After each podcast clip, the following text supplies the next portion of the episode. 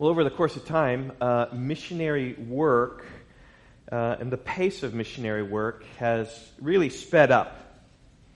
I mean, you think about in the days of the early church, travel was slow and laborious. Um, even 100 years ago, to travel from one continent to another continent took weeks, if not months, to make that journey across the ocean. Uh, but with the onset of, of air travel, missionaries today are able to, able to travel the globe many times uh, in a year. Like they just, I mean, you, you could be almost anywhere you want in the world in 24 hours. Almost anywhere you want. But that was not always the case. Uh, I've told you before about uh, William Carey, one of the founding members of the Baptist Missionary Society in England in 1792. Uh, he was their first missionary that they, they ever sent out. And so he left uh, England in 1793 and never came home. Just think about that. He goes to the mission field and never comes home. He faithfully ministered in India for over 40 years and never came home. I mean, the slowness of travel and the commitment to the work in, in India really is what, what prevented that. I mean, it took seven months for him to travel to India in the first place. So for him to come back to England and come back means that it would cost him more than a year of ministry. And uh, he just never came home. He found his home in India and he ministered faithfully there. And Adoniram Judson, almost the same story. He was the first missionary sent overseas from America. America sent plenty of missionaries into the, the West, in the wilderness where the Indians were, but he was the first one sent overseas. He was sent out by the American Board of Commissioners for Foreign Missions in 1812. And he ministered in Burma for um, 30 years. And life in Burma was hard.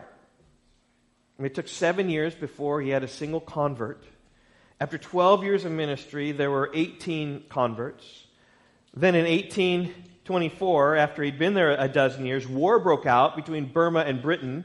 Though he was from America, he spoke English and was identified as a spy. And he was imprisoned for 17 months in this cell, this prison cell that was overrun by rats. And it was so difficult for him. The only reason he survived was his wife, Nancy, just made sure that Adoniram had received enough food and medicine to survive in prison.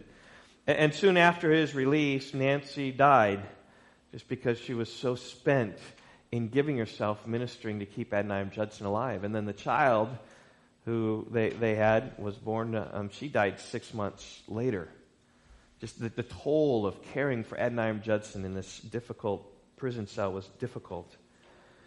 Many missionaries, by the way, would have returned home after they got out of prison, right? Let me go home and let me regroup. But Adoniram didn't. It was, it was so far.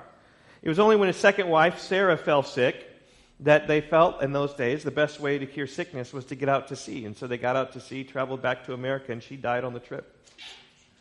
He just threw his wife overboard. Carried on.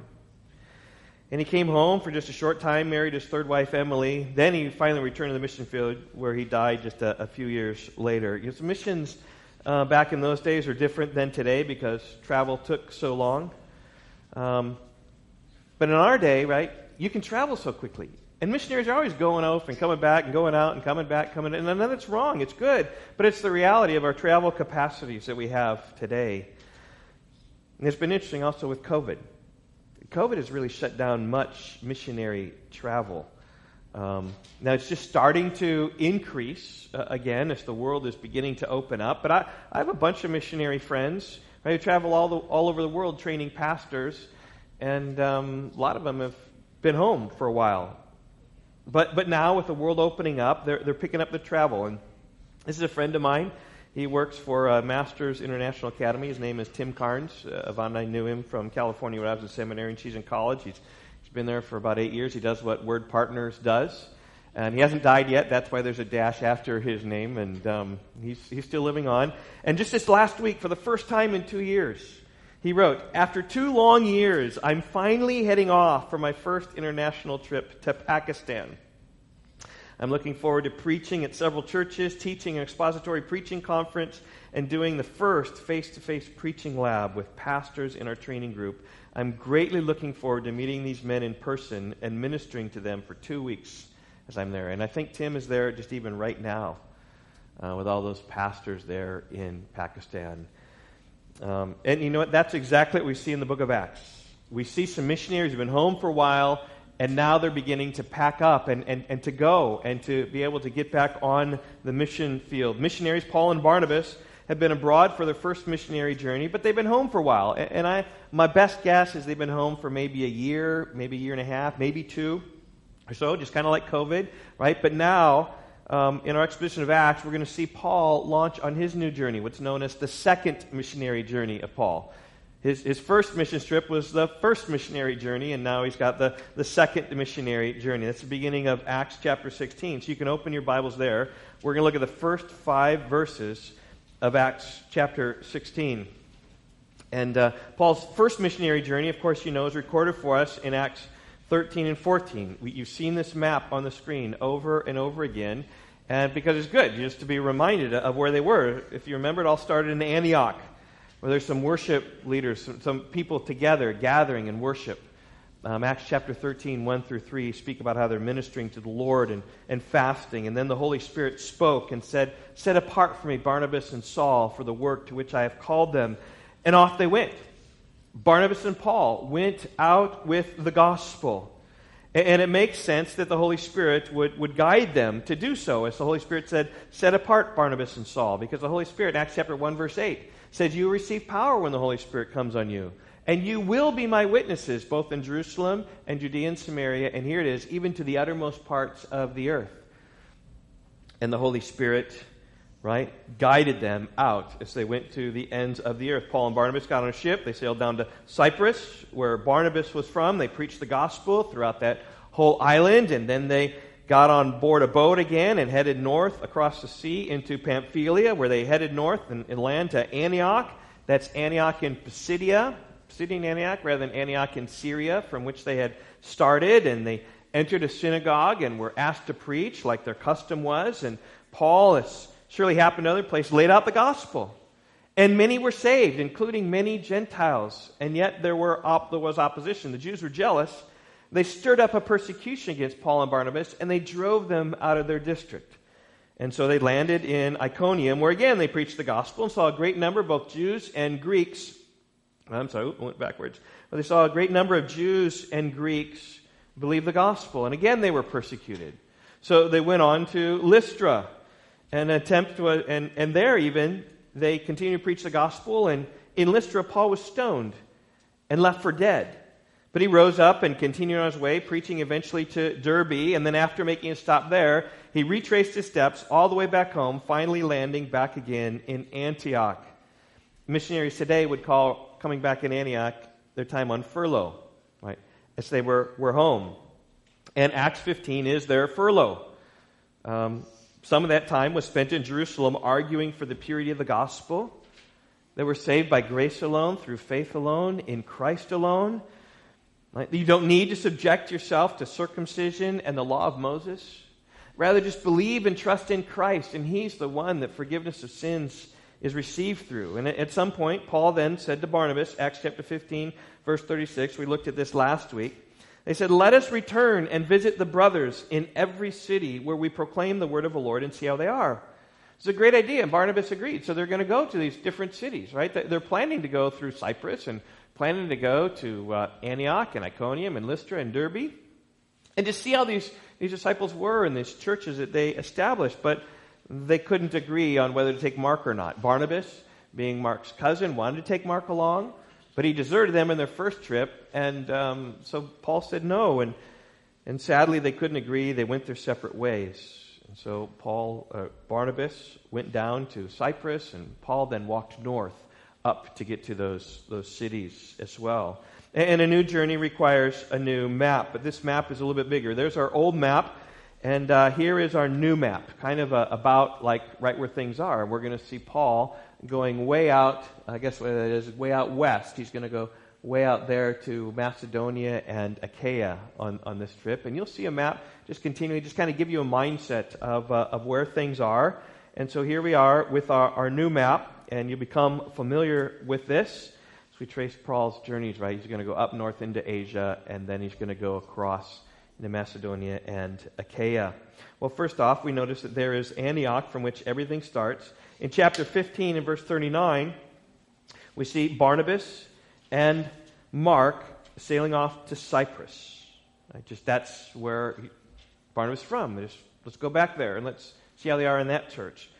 But then we see Paul and Silas heading north on land. Chapter 15 and, uh, and verse 40, verse 41. And he went through Syria and Cilicia, strengthening the churches.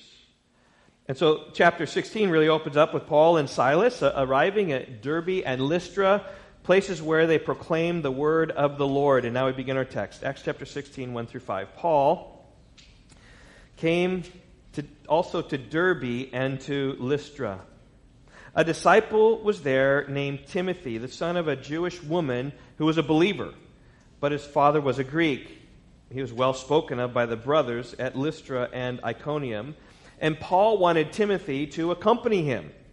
And he took him and circumcised him because of the Jews who were in those places. For they all knew that his father was a Greek. And as they went on their way through the cities, they delivered to them for observance the decisions that had been reached by the apostles and elders who were in Jerusalem. So the churches were strengthened in the faith and they increased in numbers daily. Now, these verses describe Paul and Silas picking up a, a, traveling companion, Timothy. You remember when Paul and Barnabas went out, they had a traveling companion. His name was Paul. And now Paul and Silas pick up this traveling companion, Timothy. And, and Timothy will prove himself to be of great help to Paul and his mission of spreading the gospel throughout the world. And thus, the title of my message this morning is Help for the Mission. That's what Timothy was for Paul. He was help. In fact, what Timothy was to Paul, right, we are all called to be. We're all called to be help for the mission. And now, this help may be traveling, just like Timothy did. Right? Traveling along the way, going off to some place where there's, there's missionary help needed. Right? But most likely, probably, this is not going to be the case with you all. It, it may be staying home and holding the ropes. Do you remember who talked about holding the ropes at home? Anyone know about that phrase, holding the ropes? William Carey did. Talked about William Carey earlier, but he talked with his good friend Andrew Fuller, who was part of this missionary society. And, and, and was about to leave for India. Carey made this comment to Andrew Fuller. He says, I will go down into the pit if you hold the ropes. So, in other words, right, William Carey saw his mission to India as going down into a pit, right, going down into some type of mine, maybe, maybe like a, a water in a well. And as he's going down on that bucket, he needs someone to hold the ropes to keep him down. Not let him go to fall, but someone back home was going to fully support.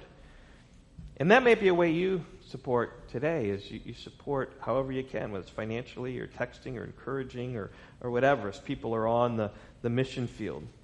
Right? So as I preach a text this morning, we look at how Timothy was a, a help for the mission. Really, the, the application comes to you all. How are you helping in the mission?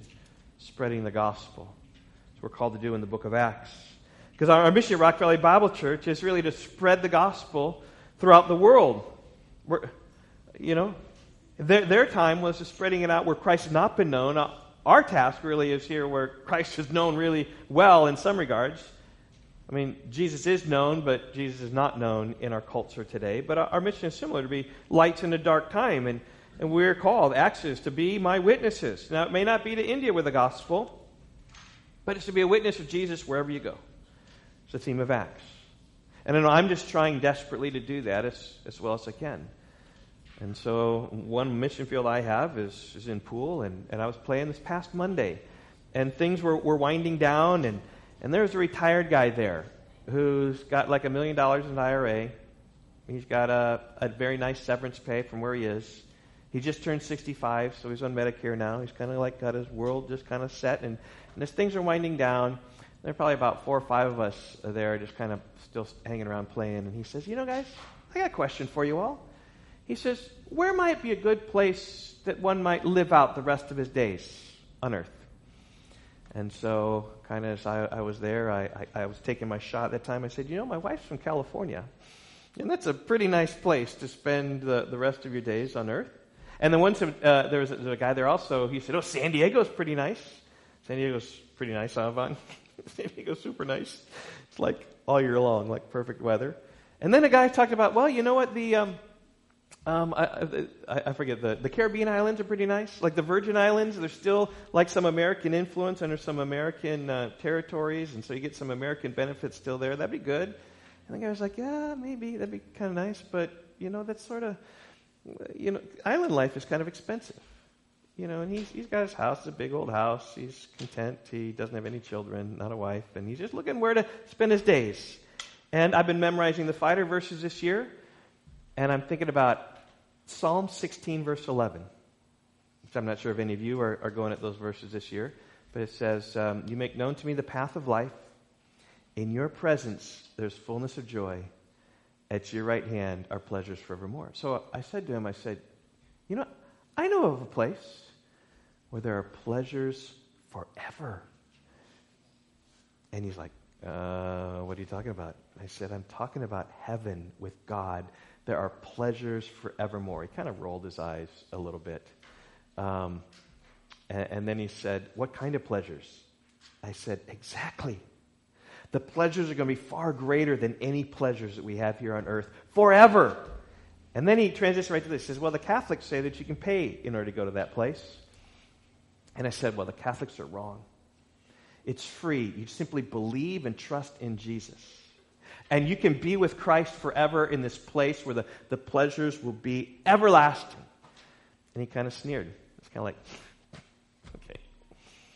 Has zero ability to see a spiritual realm. For him, everything is material.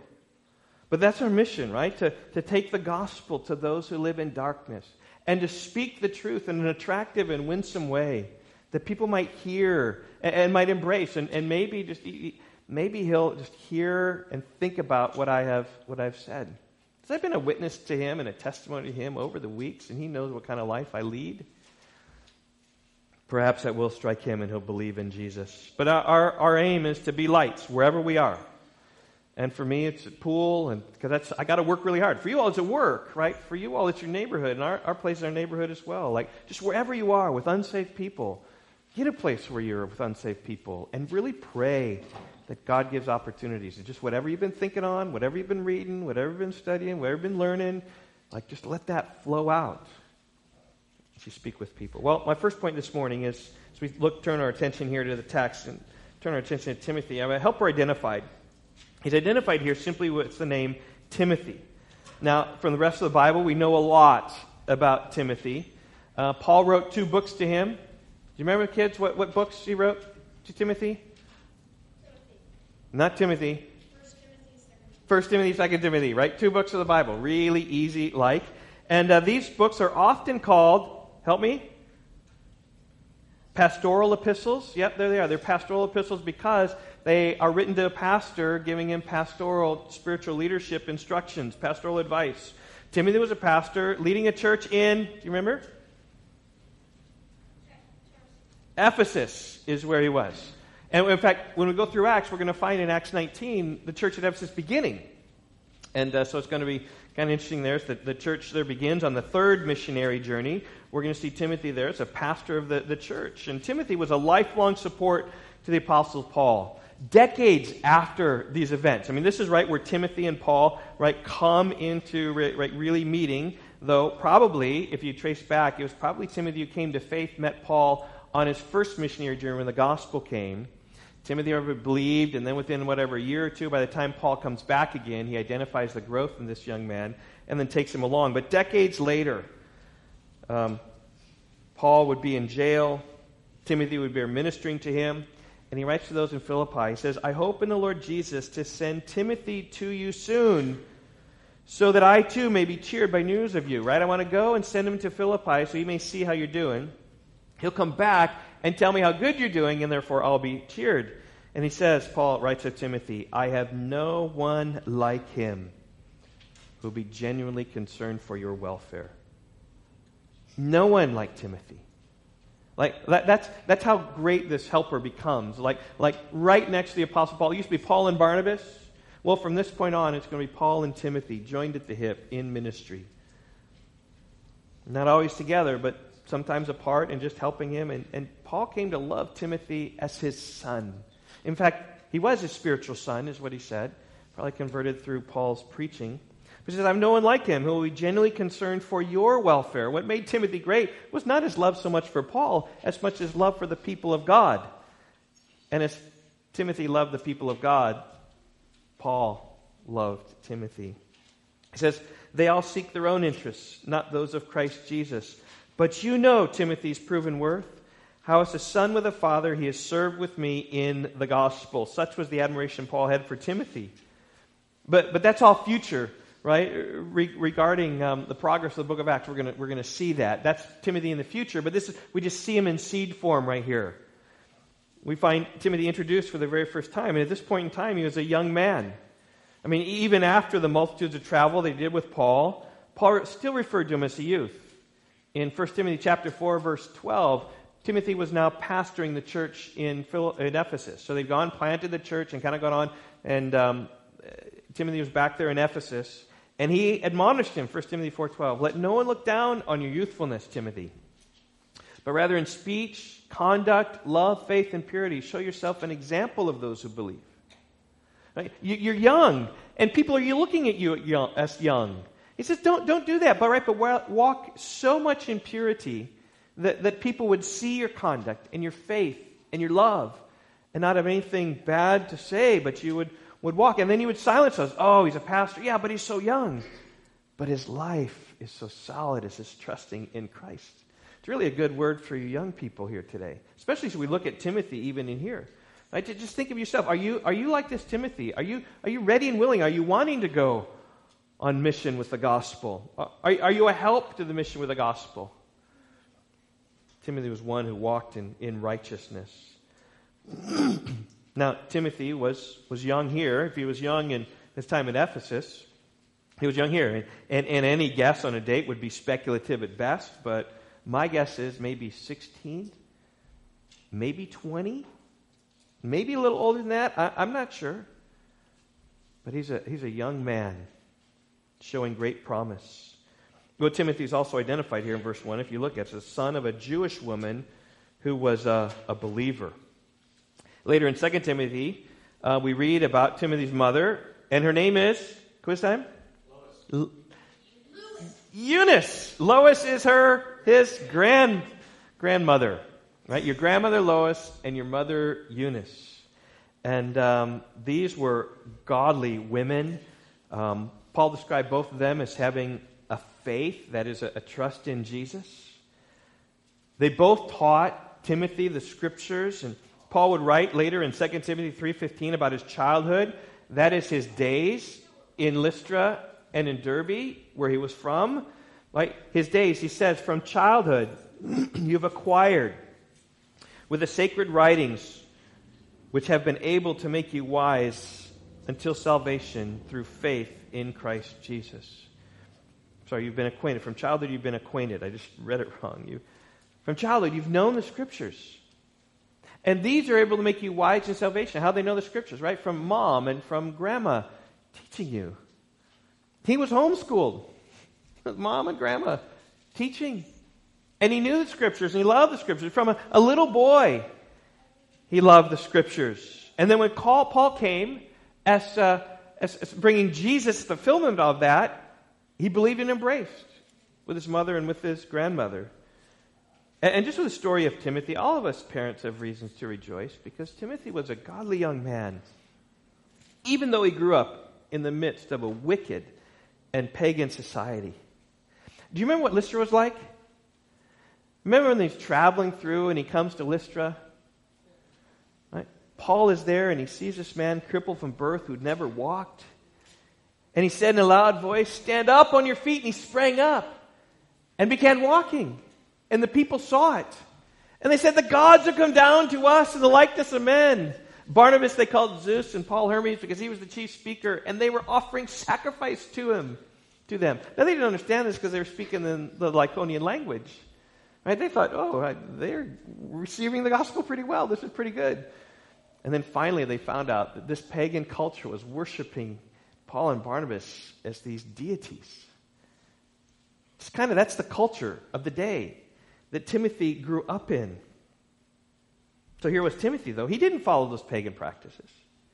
He followed the ways of the Lord. He followed the ways his mother taught. And, and that was really a, against the grain because in Lystra, as best we can tell, there was no synagogue. Paul's habit in going into a city was to speak first to the synagogue. But in Lystra, there is no record of, of that. He spoke in the town square. Yet here was Timothy without a large synagogue. It was a small church. It was like Rock Valley Bible Church. Smaller than Rock Valley Bible Church because we were like a synagogue, but maybe like two or three families Lois and Eunice and, and these people and these people. And just maybe just a few was good enough for him to go against the whole culture without a large synagogue. Without any synagogue, he was living for the Lord. So, parents, just know our society is not much better than Lystra, but our Lord is the same. He can preserve our children. Your children can walk in righteousness. And children, if you're here today, realize you don't have to go the ways of the world. You can be a Timothy. You can serve the Lord rather than going your own way. You can be like this boy. So, children, just, just know that. You don't have to get older to serve the Lord. You don't have to get older to help in the mission. You can serve the Lord now seek his ways, prepare to be a great help for the mission.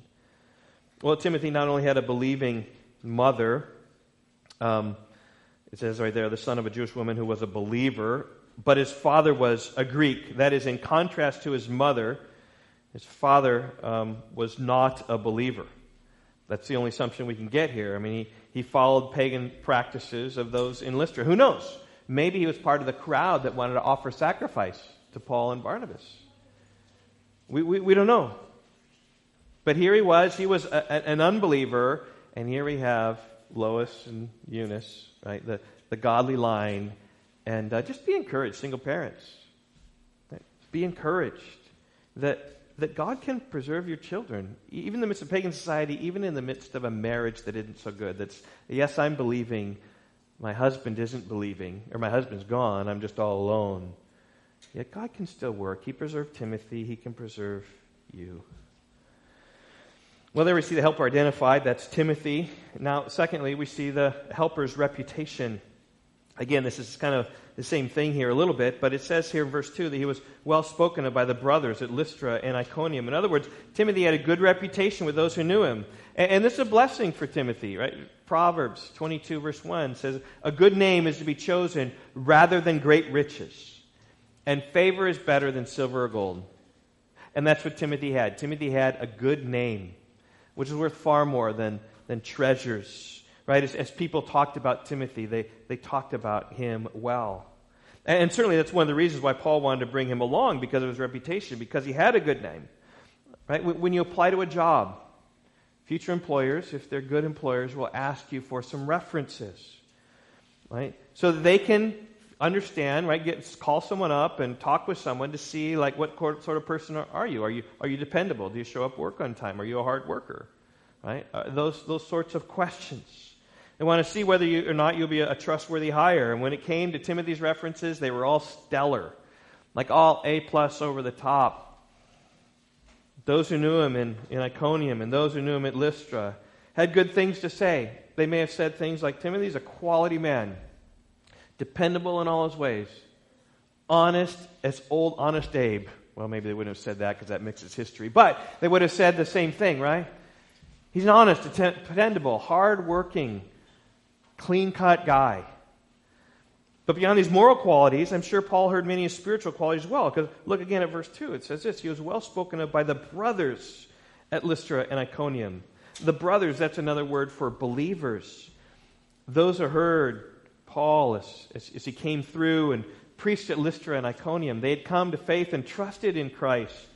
And, and these were believers, and these were, these were tested believers, right, who surely began to taste some of the hardships that Paul had warned them about. Remember when Paul went back through? So he went to Iconium and Lystra, and then when he came back through, he, he had some messages for these people in the churches. He, he urged them to continue in the faith. This is not something that you just believe once and just kind of let go. No, you continue in it. Believe on it. And then he said, through many tribulations, you'll enter the kingdom of God. It's not easy being a Christian. But it's through these tribulations and it's pressing on that you'll enter the kingdom of God as you continue on. And, and perhaps they faced some persecution from outside. And certainly, right, the Jews at this time, you just read it at Antioch and, and Iconium and Lystra, these, these Jews like stirred up people. You're believing in the Messiah. No, that's wrong. And they, they would might stir up persecution. Some of them may have been banished from the district as Paul and Barnabas. Maybe some of them would have uh, had some homes destroyed. Like I've been on the mission field. I remember Yvonne and I went into uh, India. Um, what was the place we went again? It's called uh, up in India. Uh, Arunachal Pradesh. That's right. Right? Arunachal Pradesh? I should know that. That's the name of a country. But we went there in uh, the town of, I think, Mishimara was at the town? I forget. And uh, we, we had dinner right there at this place um, where, I don't know, several years before, these were the first Christians in the village. And the village was so hostile against them that they burnt some of their house and they kicked them out. And they were exiled out of their home for us. I remember like seven months or something in that realm until finally some reason could be talked until they could back return into their home. And I'm sure that probably faced here as, as the gospel going into this pagan place, just pushing people out and, and excluding them and just saying, no, no, no, would have faced some hardships. And, and maybe these, these tested believers were the ones who spoke highly of Timothy, saying his, his faith is true.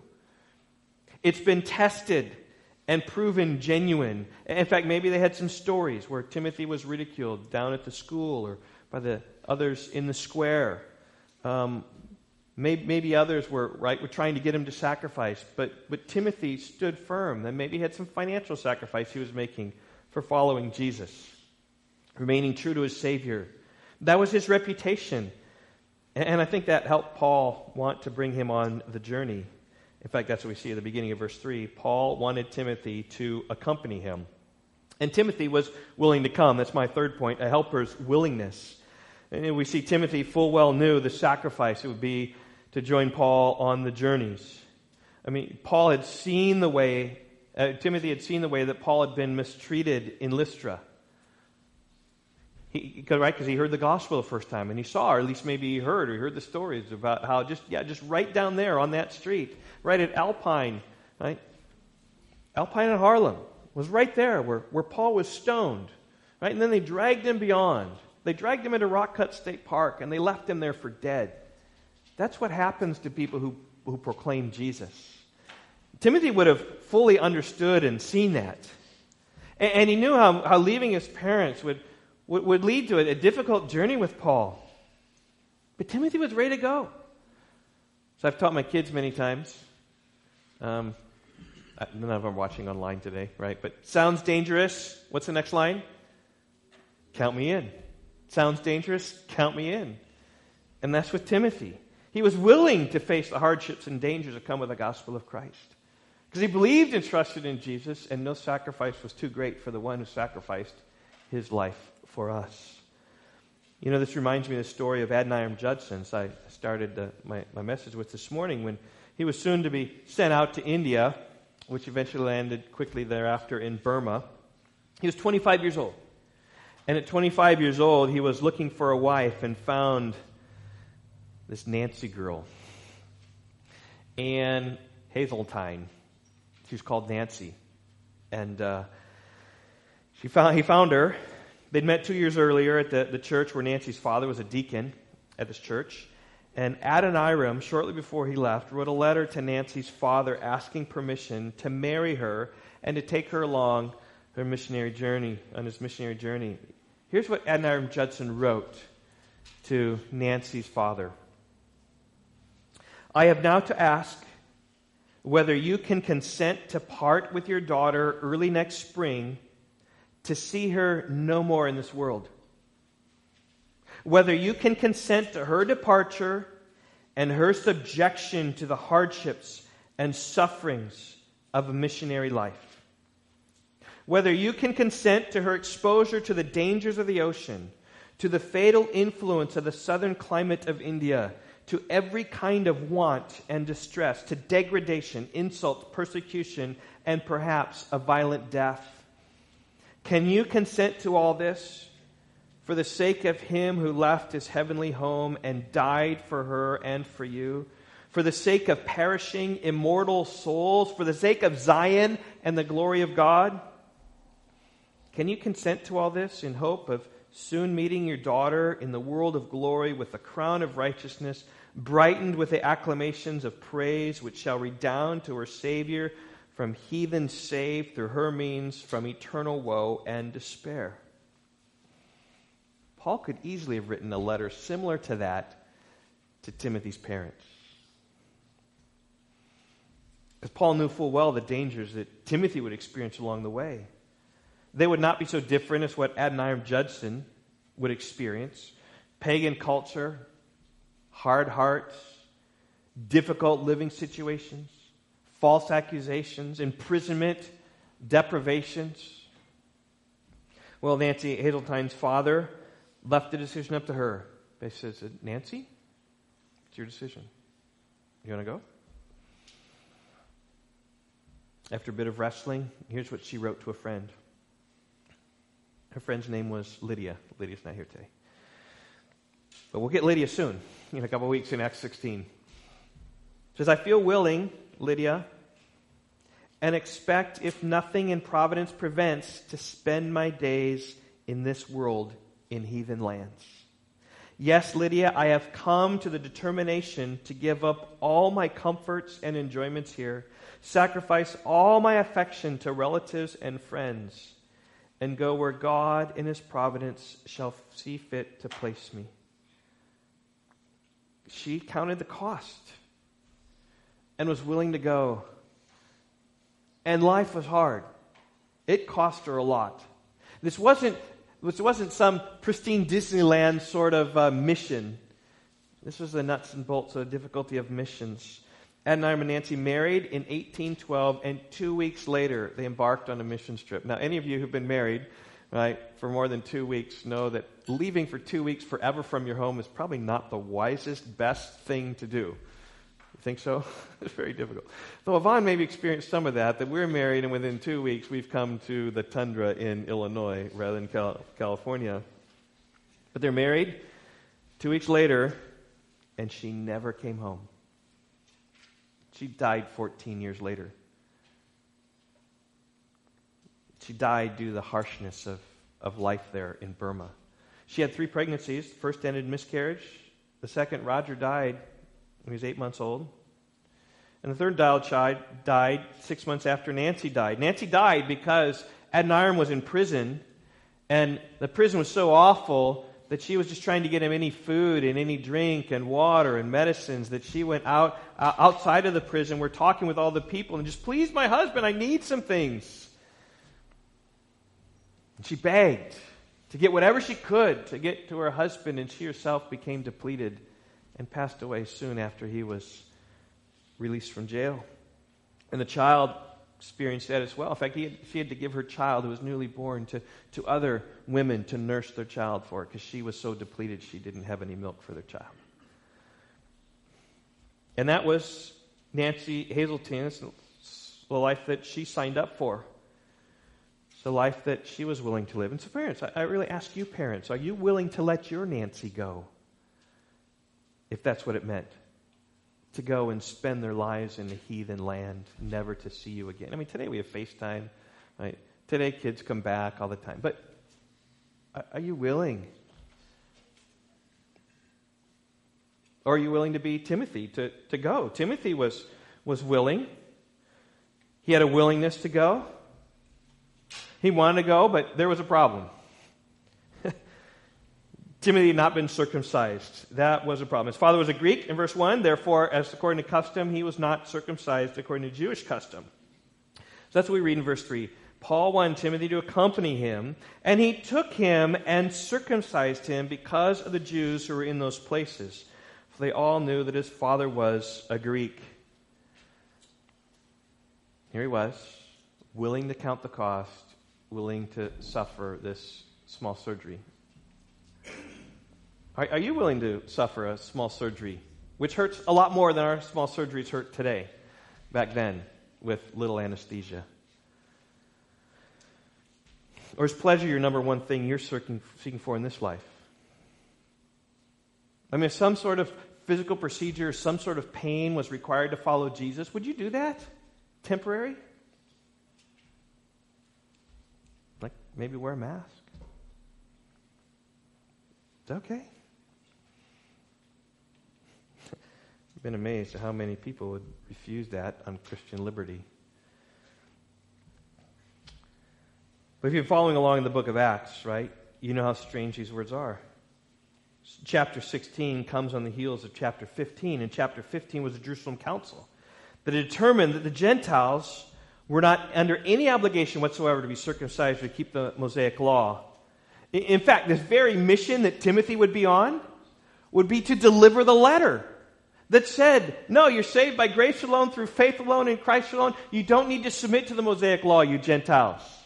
You don't need to be circumcised, you Gentiles. Right? Salvation is free. You simply believe in Christ and you have forgiveness of sins. It's yours. You don't need to put yourself under this. That was the very mission he was going on.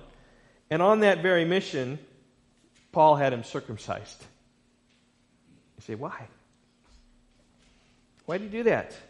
Well, the simple explanation, I think, comes in verse 3. And he took him and circumcised him because, right here, because of the Jews who were in those places. In other words, right, in the context of that day, the mere fact that Timothy was not circumcised would have been a stumbling block for Jews. So Paul took his liberty to have Timothy circumcised. Now, it's not for salvation. The decree from Jerusalem made clear circumcision, law bearing, has no bearing upon one's uh, law keeping, has no bearing upon one's salvation.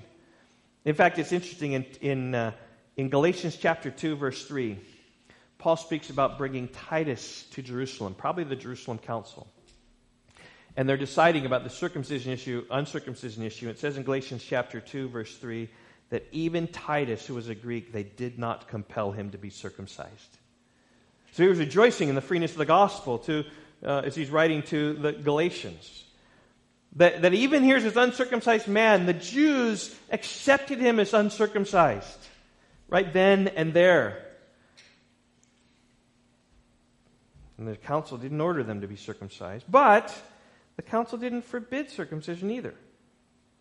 So, in order to remove the stumbling block for the Jews, Timothy was circumcised. For the sake of the Jews, he was circumcised. Galatians 5 6. In Christ Jesus, neither circumcision nor uncircumcision counts for anything but faith working through love. That's what counts. It's not circumcision, it's not uncircumcision. It's not some ritual. It's not some doing this. It's not some doing that. It's faith working through love that ultimately counts. And Timothy's circumcision then was an act of love. Maybe you need to act in love towards your neighbors in some way. Bend, if you will, for the sake of your neighbors, your unsaved neighbors, those who might be offended with something that you do or think.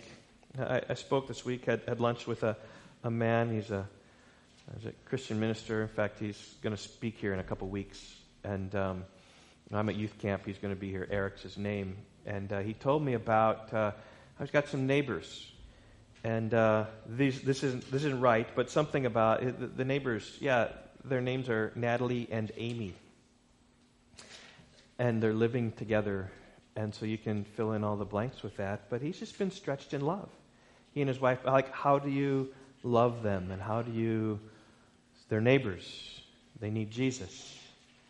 How do you do that? And so, ways in which he has been stretched in love, like not to not to let religiosity like continue to build a wall up, but right to work to to tear that wall down. And as Rosaria Butterfield has, has very well said, right, when when dealing with people in the homosexual community, you, you need to make sure that they they can be accepted, right? And, and you accept them, but you cannot affirm what it is they're doing. And there's that, that line that you, you, sort of, you sort of weigh. But they have become friends with them. Right? They've even had some foster kids now that are theirs. They've offered to babysit for them and just to help. They're just reaching out in love. What does it matter? Right? All the church things that we do, all the, the church attendance or the, the church singing, whatever, it's faith working through love. It's not circumcision or uncircumcision. Well, finally, we see the helper's mission. We read that in verse 4 and 5, and with this we'll transition to the Lord's Supper because it's fairly straightforward. And as they went on their way through the cities, they delivered for them for observance the decisions that had been reached by the apostles and the elders who were in Jerusalem. And so the churches were strengthened in the faith and they increased in numbers daily. So their first mission that Timothy joined them with was to deliver these letters. And that, of course, is a letter back in chapter 15 um, where Paul or the apostles wrote in chapter 15, verse 23. Here's this letter that was written. It says, The brothers, both the apostles and the elders, to the brothers who are of the Gentiles in Antioch, Syria, and Cilicia. Right? And that's just right where they are. Greetings. He says, Since we have heard that some persons have gone out from us to trouble you with words and settling your minds, although we gave them no instructions, it has seemed good to us having come to one accord to choose men and send them to you with our beloved Barnabas and Paul. Paul may have had some questions there about why isn't Barnabas with you, but that's where it was. Men who have risked their lives for the name of the Lord Jesus Christ. We have therefore sent Judas and Silas, who themselves will tell you the same things by word of mouth. For it has seemed good to the Holy Spirit and to us to lay on you no greater burden than these requirements that you abstain from what's been sacrificed to idols, and from blood, and from what's been strangled, and from sexual immorality. If you keep yourselves from these, you will do well. Farewell. And, and so, Paul and Timothy and Silas, their mission was to bring this letter to the, the churches there in southern Galatia to explain to them how the Gentiles don't need to be circumcised to be saved.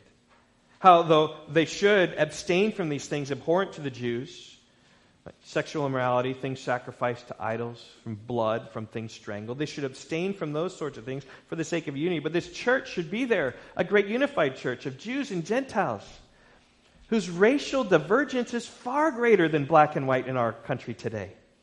They should live together and they should figure out how they can live in harmony together. And the whole idea of this message was a message of church union that they went out and they brought, they delivered these letters.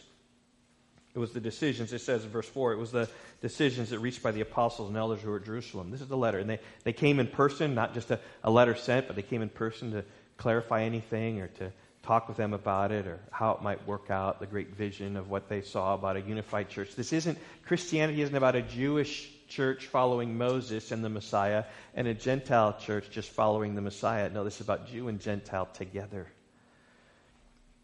That was their mission, a mission of love to bring them together. And also their mission was to strengthen the churches. Verse 5. So the churches were strengthened in the faith and they increased in numbers daily. And this word strengthened, right, comes from the Greek word sterizo, steroids, right? They, they just built them up. In fact, we saw that at the end of chapter 15, 15, 20, 41. And he went through Syria and Cilicia, strengthening the churches. So I might ask you, right, how do they strengthen churches? How would Paul and Timothy and Silas, how, how would they strengthen churches? You ever thought about that? Give them memberships, right, to Peak Fitness? Maybe that would strengthen them. No, I don't think so. How are you strengthened in the faith? You, you, you're, you're strengthened in faith by gathering, by, by hearing God's word taught, by being reminded of the gospel. You know, even on my way to church this morning, I just I was thinking, right? I'm driving here. Why in the world do we do this? Like, really, that's a serious question to all of you. Why why are you coming on Sunday? Like, I just think about, you know, whatever, Joe Sixpack in the world, where he's, you know, had been out late Saturday night and went out, you know, didn't get to sleep till 2 in the morning and kind of slept in is sleeping, and he's still sleeping right now, right? Why not be like that? Why do we come here? Why do we make a sacrifice? Why do we be here? Because we want strength for a spiritual life. In prayer meeting, we went over Psalm 103. We understand that God is to be blessed who's blessed us. He has uh, forgiven us all our iniquity. He heals our, our diseases. He, he redeems our life from the pit. In the pit, what's that talking about? It's talking about a, a life that's, that's gone, like the people in the jail life we talked about.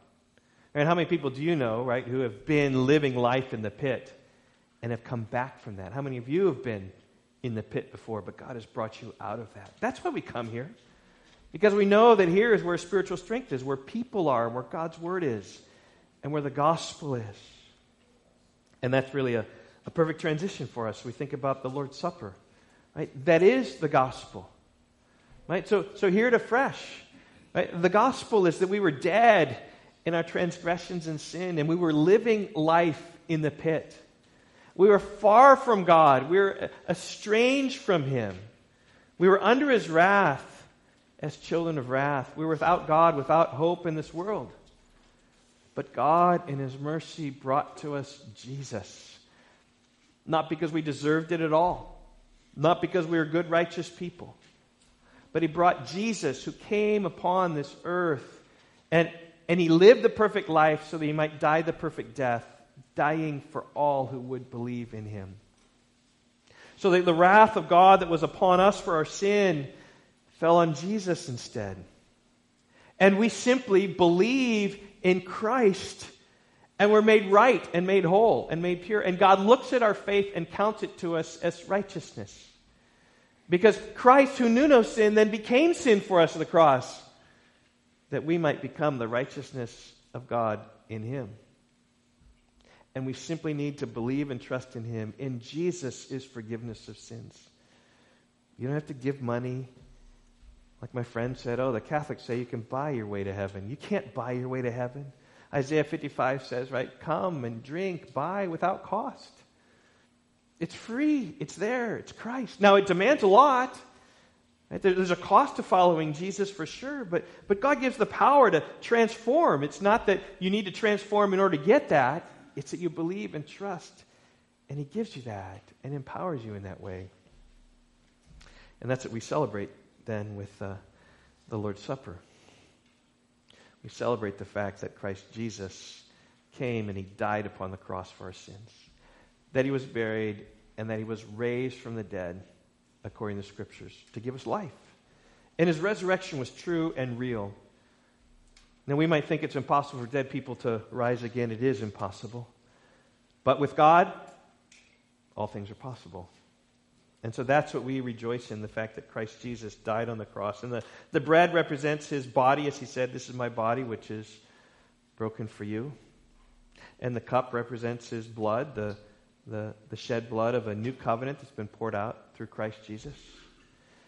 And that's what we will will celebrate him in a little bit. We're going to sing a song first, and then, uh, and then we'll come back together and we'll eat of the bread and we'll drink of the cup and just rejoice in the gospel. This is a way to be strengthened, by the way to be strengthened through the message of grace. You've been strengthened by coming, right? but you'll also be strengthened by just affirming again yes, I'm trusting in the cross. I'm not trusting in my righteousness. I'm not trusting in good deeds. I'm not trusting I'm a good person, that I go to church, that I've never been in the pit. No.